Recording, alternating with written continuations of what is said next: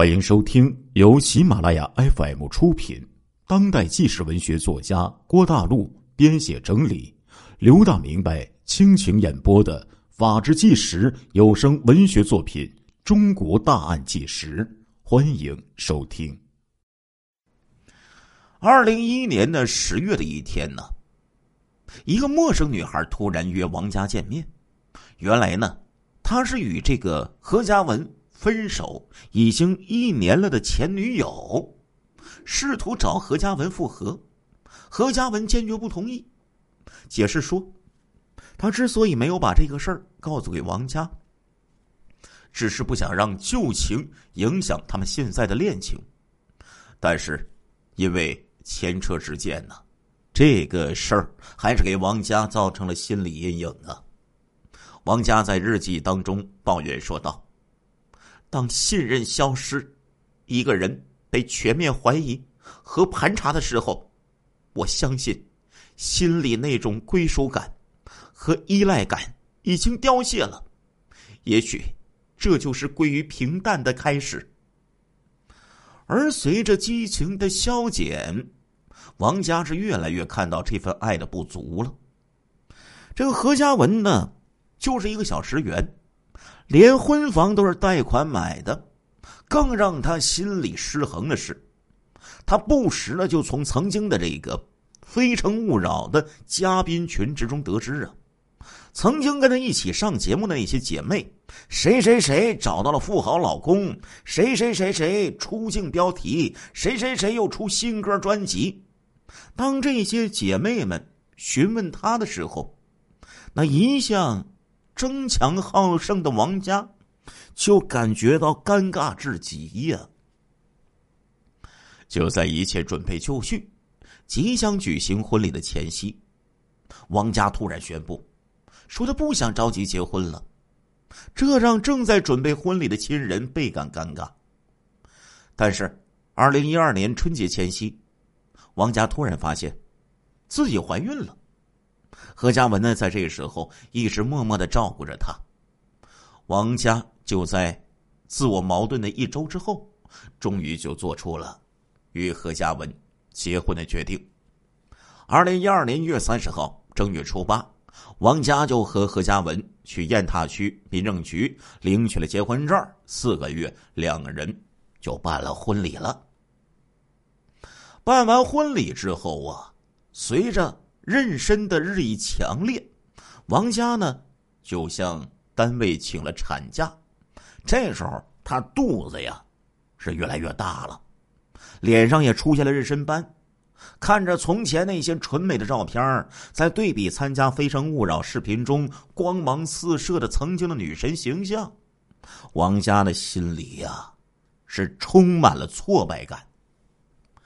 参加《非诚勿扰》期间。王佳结识了罗海轩、段锦等女嘉宾。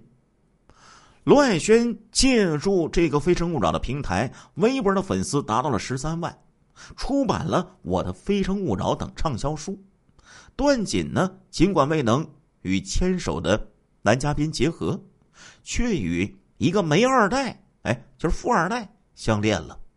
二零一二年五月，段锦呢就向王佳。发来结婚的邀请函。段锦的婚礼可以说是极其的隆重奢华，王家这时候就感觉自己简直就是一个丑小鸭呀。回家之后，他是闷闷不乐。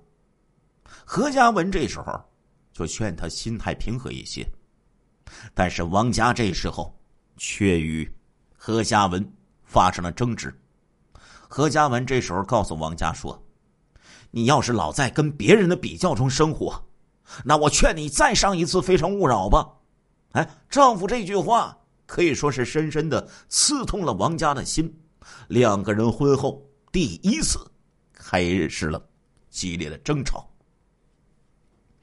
冷战数日之后，双方父母就把小两口啊拉在一起劝和。何家文这时候呢，体现出了男人的大度，主动道歉，两个人就和好了。可是进入六月份之后，随着银行承揽存款任务加重，何家文是早出晚归。这时候呢，王佳却怀疑自己的丈夫啊，有了这个外遇了，提出一个这个不太合理的要求，干嘛呢？要监管丈夫的工资卡。见到工资卡上这个钱太少，又怀疑是何家文提前把这个钱给提走了。面对着王家的抱怨，何家文这时候只能一天呢闷头。自己在那里打游戏，他的沉默和反抗，更加激起了王家更大的反感。话说这时候，王家的各种行为举止就有一些反常了，这引起了他的公公何健的警惕。何健就叮嘱自己的儿子何家文陪他去看医生，但是何家文这时候因为工作太忙了，就让自己的母亲呢。去陪王家去西安交大的一个附院去看病，医生检查后认为，王家现在呀是产前轻度的抑郁，主要是患得患失导致的情绪焦虑所致，建议他适当的调整心态。此后呢，何家文就抽时间陪他进山散心，王家的焦虑症就有所缓解了。就在案发之后，据王家向警方交代，七月三十一号的早晨，何家文休假做好早餐之后，叫他去吃饭。而这个时候呢，王佳正在上网，没有理他。何家文就问怎么了，王佳开口就说：“不想再活了。”何家文这时候一把呀，就从王家的手里把那个笔记本电脑抢过来，一看，原来王家正在。《非诚勿扰》嘉宾群里跟别人聊天呢，这时候丈夫就觉得自己呀好像是受到了欺骗，大声的就冲着王家吼道：“又是《非诚勿扰》，又是女嘉宾，你还有完没完呢？”说着，一把咔嚓一下就把电脑给扔地上了，吼声更加大了：“你今年都三十四岁了，女神！”你难道永远活在舞台上，你就不能回到人间吗？丈夫的这一番怒吼啊，使得王家呀感觉到羞辱，两个人整整是吵了一天呐。八月一号晚上七点多钟，何家文下班回到了家里面，王家又说要自杀，不想活了。他这么说，何家文更生气了，就说。好，你想自杀，我给你拿刀。说着，他真的进厨房取出了一把刀。这时候，王佳简直气疯了呀！两个人又激烈的争吵了一番。这时候，王佳准备去楼下小区的院子里去转一转。出门的时候，她看见自己老公又开始在那玩游戏。坐在院子之中，王佳这时候。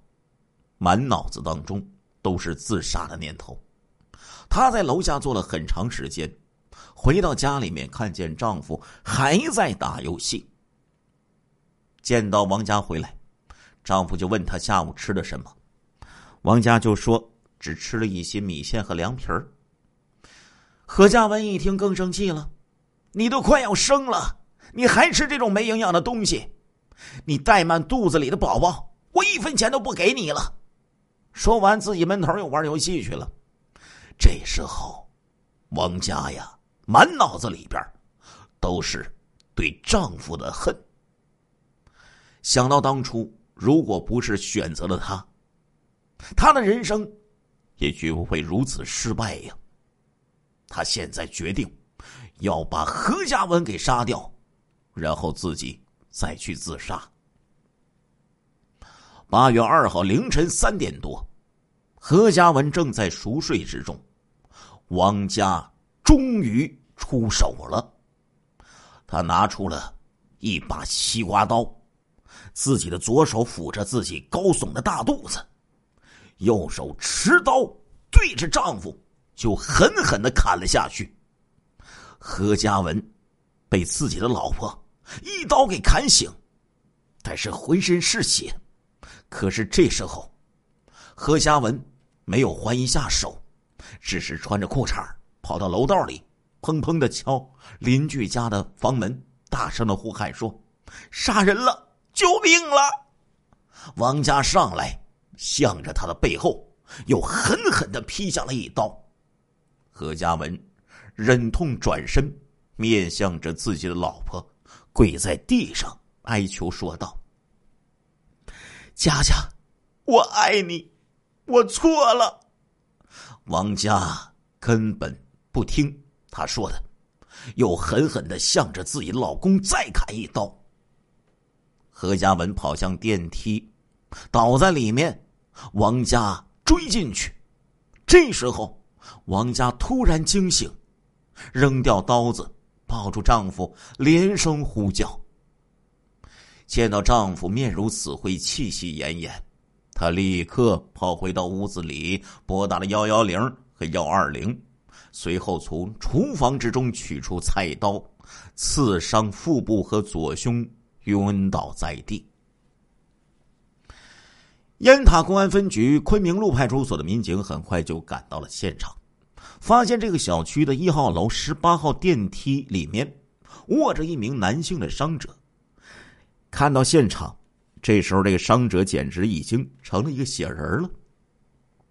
这时候，幺八零三号的住房房门开着，一名受伤的孕妇浑身是血的躺在地上。经询问。孕妇称，她与受伤男子是夫妻关系，系受伤男子是她所伤。警方于是马上就将他给控制。随后，幺二零赶到现场，将何家文就送到了西安交大一附院。当天，何家文因为抢救无效死亡了，是被。锐器致伤，全身多处，右侧心静脉断裂，引起急性失血，休克死亡。何家文遇害的消息传开，亲友和同事们无不震惊和惋惜呀。他是家中独子，父母悲痛欲绝，一夜之间就白了头啊。因为王家在怀孕期。很快呢，被取保候审。半个月之后，她在医院里产下了一名男婴。待产和坐月子的期间，她数次企图撞墙自杀，幸亏年迈的父母贴身监护，才未酿成灾祸。随着哺乳期结束，王家被收押。当孩子被抱走的瞬间，他痛哭流涕。悔恨不已，在王家认错并赔偿三万元的损失之后，特别是看在自己孙子的份上，何家文的父母最终撤回了对王家的民事起诉。二零一三年十二月四号，王家杀夫案在西安中院不公开的审理，法院认为，被告王家。因为家庭矛盾杀死丈夫，作案手段残忍，后果特别严重，应予严惩。但是本案因家庭矛盾引发，王家作案时处于抑郁症的发病期，行为时辨认和控制能力减弱，系限定责任能力，而且有自首情节。并且赔偿了被害人亲属的经济损失，依法可以从轻处罚。最终，西安市中院以故意杀人罪判处其有期徒刑十三年。王家不服，上诉到陕西省高院。全国著名的刑辩专家盈科律师事务所广州分所的主任律师彭胜峰认为。王佳通过上《非诚勿扰》成功牵手高富帅，并当场发表了感人的爱情的宣言。然而，舞台毕竟是舞台，现实中的爱情和人生远没有舞台上那么浪漫和炫目，分手也不奇怪。可是王家却始终走不出女神的光环，还生活在一种梦幻之中。即便遇到了一段现实中的真爱，他还是充满了怀疑和失落。最后，竟然在产子前夕，残忍的杀害了痴情守候她的平凡丈夫。这时候呢，老刘啊，想和听众朋友们说上那么一说：人生啊，有起有落，爱情呢，也难免遭遇失意。重要的是需要调整好心态，不能患得患失啊！只有珍惜婚姻，珍惜平时的爱，才能收获真正的幸福啊！亲爱的听众朋友们，这一集的《中国大案纪实》播送完了，感谢您的收听，我们下一集再见。